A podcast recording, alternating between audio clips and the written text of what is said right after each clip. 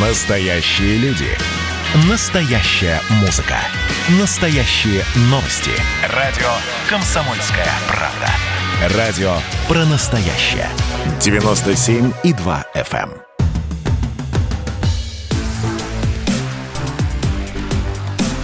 Честное риэлторское. Здравствуйте, с вами Юрий Кораблев. Скоро все города в нашей стране станут лучше. Все потому, что снесут старые дома и построят новые. Реновацию намерены распространить по всей России. В Госдуму уже внесен такой законопроект.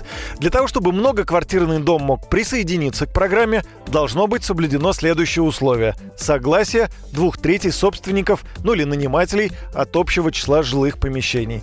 Выйти из программы тоже можно. Для этого до утверждения проекта планировки территории на общем собрании нужно проголосовать против. Это должны сделать более трети собственников. Основой для законопроекта стала столичная программа реновации. Она идет, как вы помните, с 2017 года. Так вот, этот закон должен определить правила игры, по которым будет происходить снос старого жилья по всей России, пояснила исполнительный директор ЖКХ «Контроль» Светлана Разворотнева.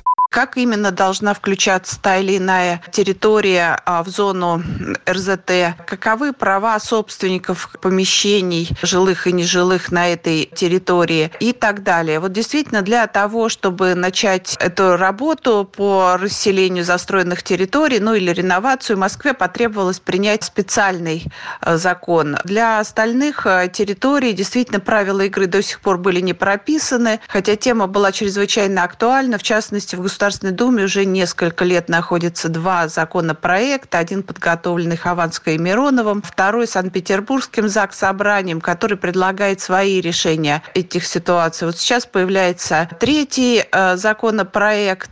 Самый главный вопрос – кто оплатит реновацию и снос домов? Так вот, в финансово-экономическом обосновании проекта утверждается, что принятие закона не повлечет дополнительных расходов из федерального бюджета. Планируется, что реновация заинтересует инвесторов, отмечает Светлана Разворотнева.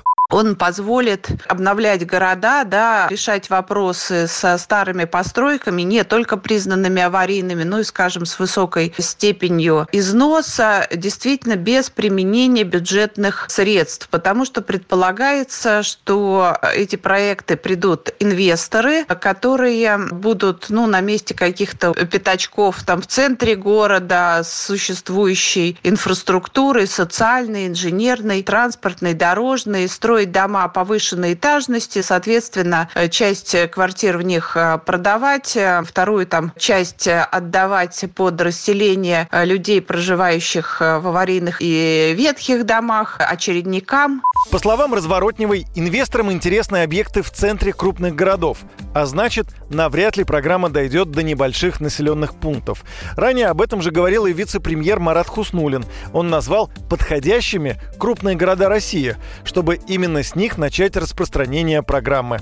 Жилье стареет и достаточно серьезными темпами, и этот вопрос надо решать говорил ранее чиновник. Я напомню, что программу реновации устаревшего жилья запустили в Москве в 2017 году. До 2031 года по ней планируют расселить около 5000 хрущевок. Ну а первые участники программы уже переехали в новое жилье. Первые дома стали сносить в феврале 2018 года. На это у меня все. Это была программа «Честная риэлторская» и я, Юрий Кораблев. Пока, до встречи в эфире. Честное риэлторское.